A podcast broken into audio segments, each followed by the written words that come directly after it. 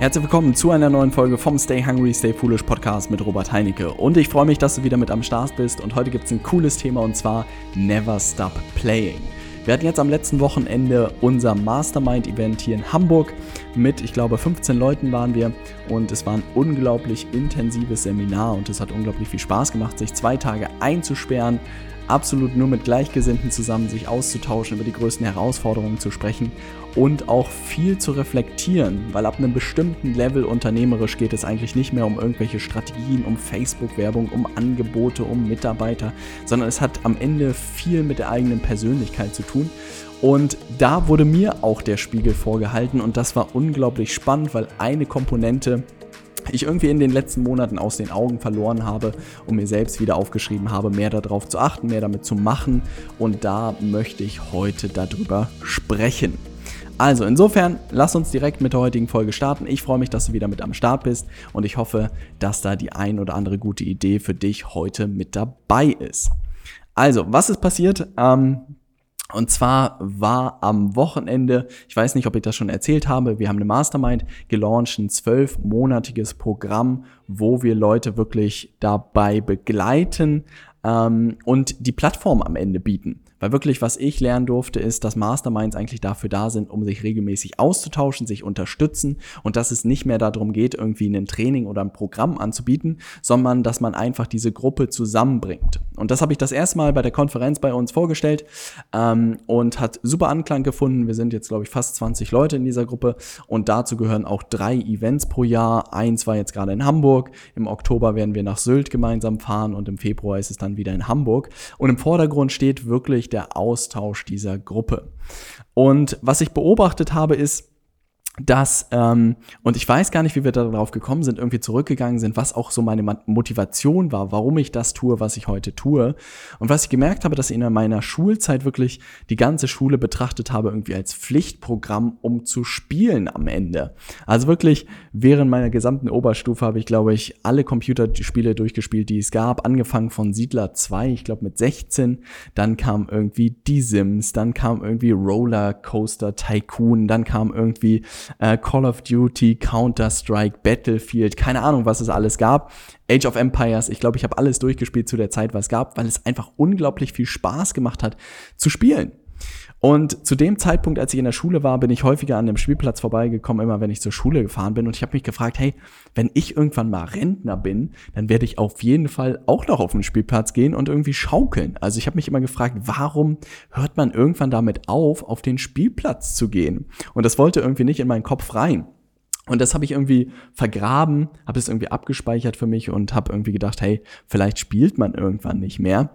Und ähm, habe das irgendwie auch in den letzten Monaten wirklich verpasst, mich nur noch auf die Arbeit konzentriert, alles andere links liegen lassen irgendwie und habe gemerkt, dass mir das auf die Füße gefallen ist. Und auch Farina, meine Frau, hat mir das auch irgendwann wieder gespiegelt, dass wirklich, hey Robert, man hat das wirklich das Gefühl, dass du diese Leichtigkeit, diese spielerische irgendwie in den letzten Monaten verloren hast. Und ich habe da drauf geschaut und dachte mir, hey, es scheint wirklich so, als ob es immer ein großer Teil von mir war, aber jetzt im Moment irgendwie wenig Platz und wenig Zeit findet und das ist unglaublich schade. Und witzigerweise haben wir gerade in der Woche davor waren wir hier im Heidepark mit der gesamten Truppe und das war ein Heidenspaß und im Heidepark habe ich das erste Mal wieder erlebt, wie unglaublich viel Spaß mir das Ganze macht, rauszukommen, zu spielen, sich auszutoben, in diese ganzen Achterbahnen zu steigen und habe gemerkt, hey, das muss irgendwie Teil der DNA sein. Und ich weiß nicht, ob es in deiner Stadt auch schon so ist. Es gibt jetzt diese Elektroroller. Ähm, ich habe mich gleich bei allen Apps angemeldet, bin direkt auf so ein Ding äh, raufgesprungen und durch die ganze äh, Stadt gebraust und habe wieder gemerkt, hey, die spielerische, das ist es einfach. Egal, ob man zum Go-Kart fahren geht, ob man mal Tontauben schießen macht, egal was es am Ende ist, das ist etwas, was ich wirklich ähm, als Teil meiner Persönlichkeit für mich an diesem Wochenende erkannt habe. Und das ist etwas, was ich auch wirklich in die Arbeitswelt jetzt mehr und mehr transferieren möchte, dass es möglich ist, spielerisch auch zu arbeiten. Und das ist vielleicht etwas, was von außen betrachtet manchmal so aussieht, dass mir Dinge irgendwie leicht fallen und dass es irgendwie alles so von der Hand geht und das, was er macht, irgendwie funktioniert. Aber am Ende auch, weil ich mir irgendwie angewohnt habe, äh, angewöhnt habe, die Dinge nicht allzu ernst zu nehmen und mich irgendwie da drin zu verbeißen, sondern einfach immer so ein Level zu finden, wo ich wirklich die Dinge noch spielerisch mache, wo es irgendwie Spaß macht, wo man Freude hat und wenn man merkt, man kommt irgendwie nicht weiter, dann auch den Stecker zu ziehen und irgendwie rauszugehen, was anderes zu machen und wieder zu atmen.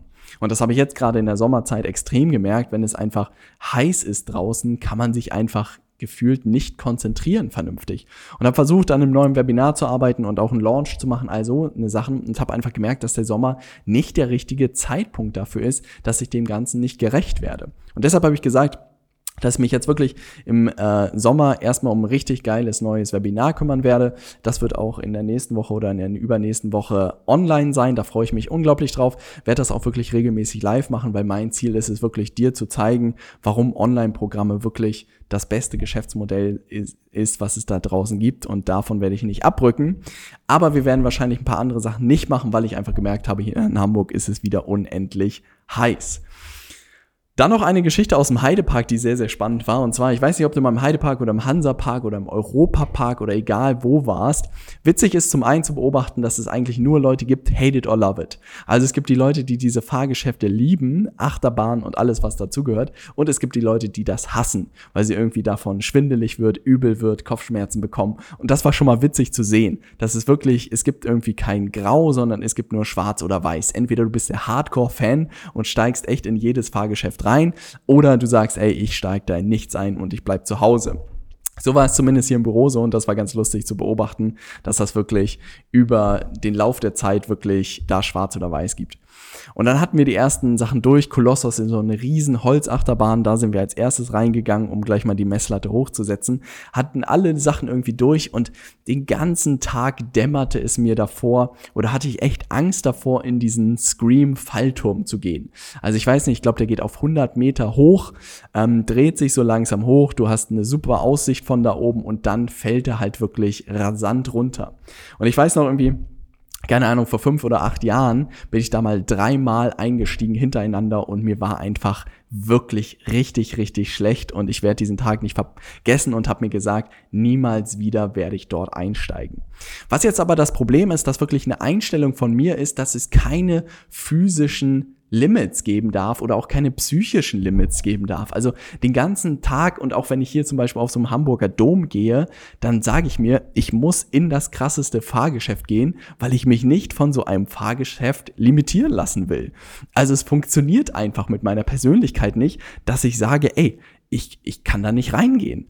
Und insofern auch da beim Scream, alle haben sich gewehrt. Witzigerweise haben irgendwie alle diese Erfahrung gemacht und irgendwie von fünf Leuten oder von sechs Leuten, die wir waren, haben fünf gesagt, ich habe mir geschworen, dass ich niemals wieder in diesen Scream reingehe. Am Ende sind, glaube ich, fünf Leute von sechs haben wir überredet bekommen oder habe ich überredet bekommen, weil auch dieses kein Limits Argument einfach irgendwie so äh, krass bei jedem was ausgelöst hat. Wir sind da reingegangen, sind hochgefahren, haben das irgendwie genossen gefühlt und am Ende war es wirklich Gott sei Dank viel entspannter als gedacht und danach hatte man einen Adrenalinschub. Es war unglaublich, weil man wieder durch seine eigenen Grenzen gebrochen ist, weil man wirklich, ich den ganzen Tag wirklich schon so ein bisschen Bauchschmerzen hatte, in diesen Scream reinzugehen und da dachte ich mir, hey, es kann keine Limits geben. Ich kann mich nicht von so einem Fahrgeschäft bezwingen lassen.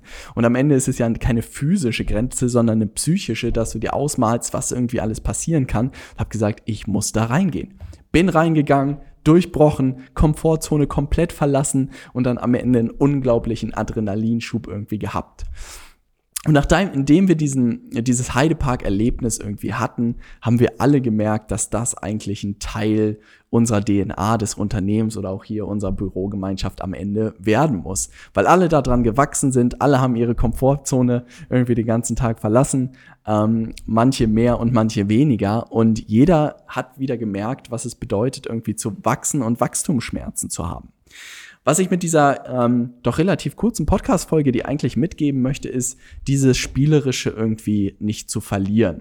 Weil das ist etwas, was, glaube ich, unglaublich wichtig ist, viel Kreativität fördert, viel Spaß fördert. Und das ist auch etwas, was ich einfach für mich beobachtet habe, dass man wirklich Spaß bei der Arbeit haben kann. Und ich werde das nicht vergessen, dass ich mal auf einer Party war und eine Freundin mir erzählt hat, die irgendwie schon seit fünf Jahren arbeitet und gerade den Job gewechselt hat, die meinte, hey Robert, ich habe das erste Mal einen Job, bei dem ich wirklich Spaß habe. Und ich so, oh Gott, was hast du denn vorher gemacht, ne?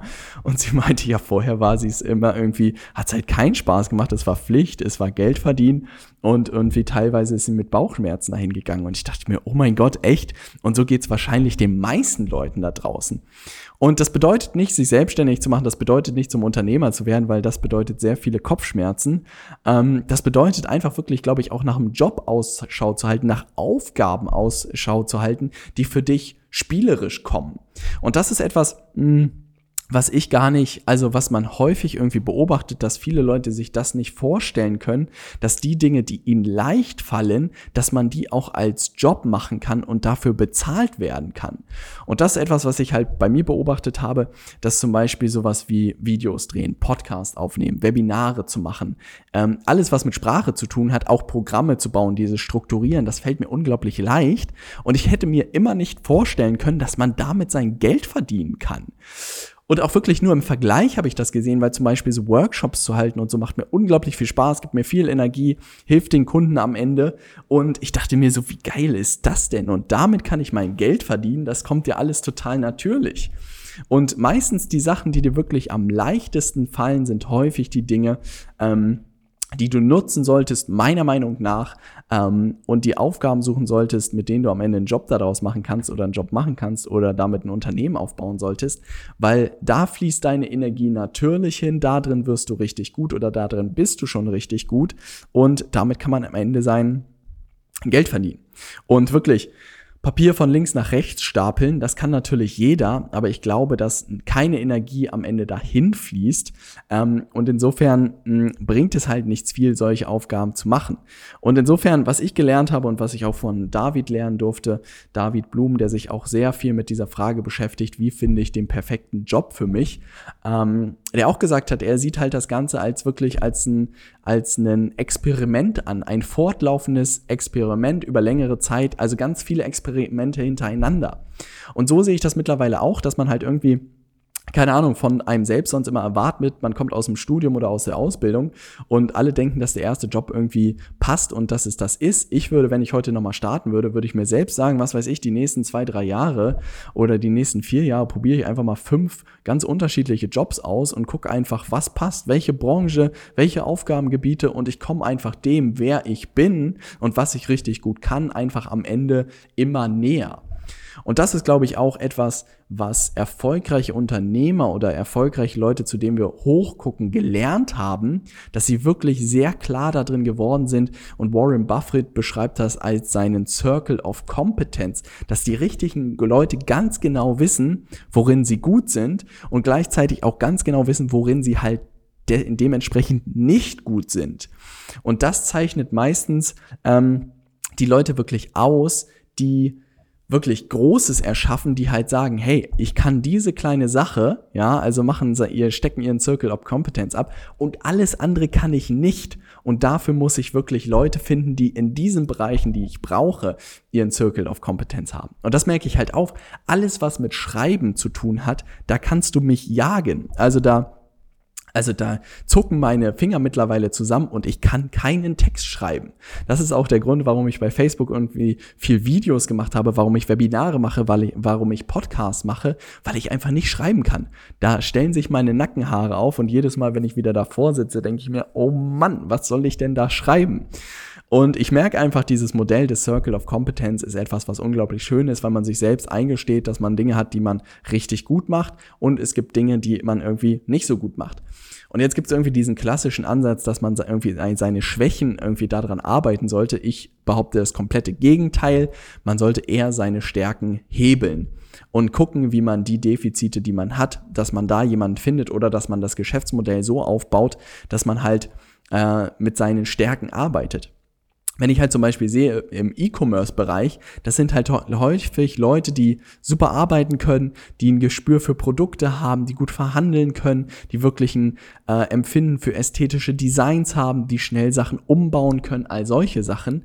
Und äh, die aber vielleicht nicht diese Rausgehart haben, nicht sprechen können, nicht Präsentationen richtig gut machen können ähm, und sich gesagt haben, hey, wenn ich eine Marke aufbaue, richtig geile Produkte verkaufe, habe ich einen viel größeren Hebel, als wenn ich versuche, Vorträge zu halten, was überhaupt nicht meins ist. Und ich merke, dass halt Vorträge, Webinare, Workshops, richtig gute Programme für unsere Kunden zu bauen, dass das ist, was mir unglaublich viel Spaß macht und leicht für mich kommt. Aber zum Beispiel einen Online-Shop aufzubauen, da würde sich alles bei mir verkrampfen oder irgendwie mit Zulieferern zu verhandeln, mir Gedanken über Produkte machen, würde alles bei mir verkrampfen, sodass ich gesagt habe, hey, nicht das richtige Geschäftsmodell für mich. Das bedeutet, dass meiner Meinung nach wirklich auch eine, eine Korrelation zwischen deiner Persönlichkeit und dem Geschäftsmodell, was du für dich wählen solltest, gibt. Und das ist meiner Meinung nach sehr, sehr spannend. Also, um die Folge zusammenzufassen, ist meiner Meinung nach, ähm, ich habe für mich gelernt in den letzten Wochen und Monaten und jetzt am Wochenende insbesondere in der Interstellar Mastermind, dass ich das Spielen nicht vernachlässigen darf. Und das bedeutet, in der nächsten Zeit werden wir, glaube ich, viele verrückte Sachen machen. Hier gibt es so ein Kinderspielparadies mit irgendwie Bällen, wo man nur einmal pro Monat als Erwachsener rein darf. Da werden wir hinstürmen. Dann wird sowas wie Tough Mudder geben in Grömitz. Da werden wir mitmachen. Dann äh, wird es irgendwie sowas wie Dodgeball geben in einem Jump House, also mit Trampolin. Das haben wir auch regelmäßig gemacht. Das werden wir auch wieder machen und wirklich regelmäßig wieder zu spielen, um Kreativität zu machen, um den Team Spirit irgendwie zu fördern, um all diese Sachen zu machen. Und das werden wir wirklich als Bestandteil unserer Firma auch machen und auch wirklich sagen, die Arbeit, die wir tun, muss spielerisch vorangehen, weil ich glaube einfach, dass am Ende auch die Produktivität erhöht. Und das ist halt das Coole daran, dass halt nicht die Produktivität am Ende darunter leidet und du einfach nichts geschaffen bekommst, sondern du schaffst einfach viel, viel mehr. Weil wir leben einfach in einer Zeit, wo halt nicht acht Stunden Input gleich acht Stunden Output ist, sondern wahrscheinlich eher eine Stunde Input gleich acht Stunden Output Wissen sozusagen sein kann. Und wir leben halt da in einer anderen Gesellschaft und in einer anderen Zeit. Und das ist einfach der Grund, dass halt die Zeit, die man bei der Arbeit verbringt, nicht mehr der Schlüssel sind, sondern die Ergebnisse, die am Ende bei rauskommen. Und die kommen meiner Meinung nach besser bei raus, wenn man einfach viele Eindrücke bekommt, entspannt ist, nicht verkrampft und wirklich viel sieht. Da kommen meiner Meinung nach viel, viel bessere Sachen raus, als wenn man sich da am Ende verkrampft. Wir suchen aktuell ein paar Leute für unser Team. Wir sind hier fleißig am Wachsen. Ich glaube, wir sind mittlerweile sechs Leute. Ähm, wenn du interessiert bist, geh einfach mal auf robertheinecke.com. Ganz unten im Footer findest du einen Link zu unserer Karriereseite. Vielleicht ist da irgendwas für dich mit dabei. Bewirb dich gerne bei uns. Würde mich freuen, wenn da eine Stelle mit dabei ist für dich und dann sehen oder hören wir uns hoffentlich in der nächsten Podcast-Folge. Ich wünsche dir eine super erfolgreiche Woche ähm, und immer dran denken, never stop playing. Uh, stay hungry, dein Robert.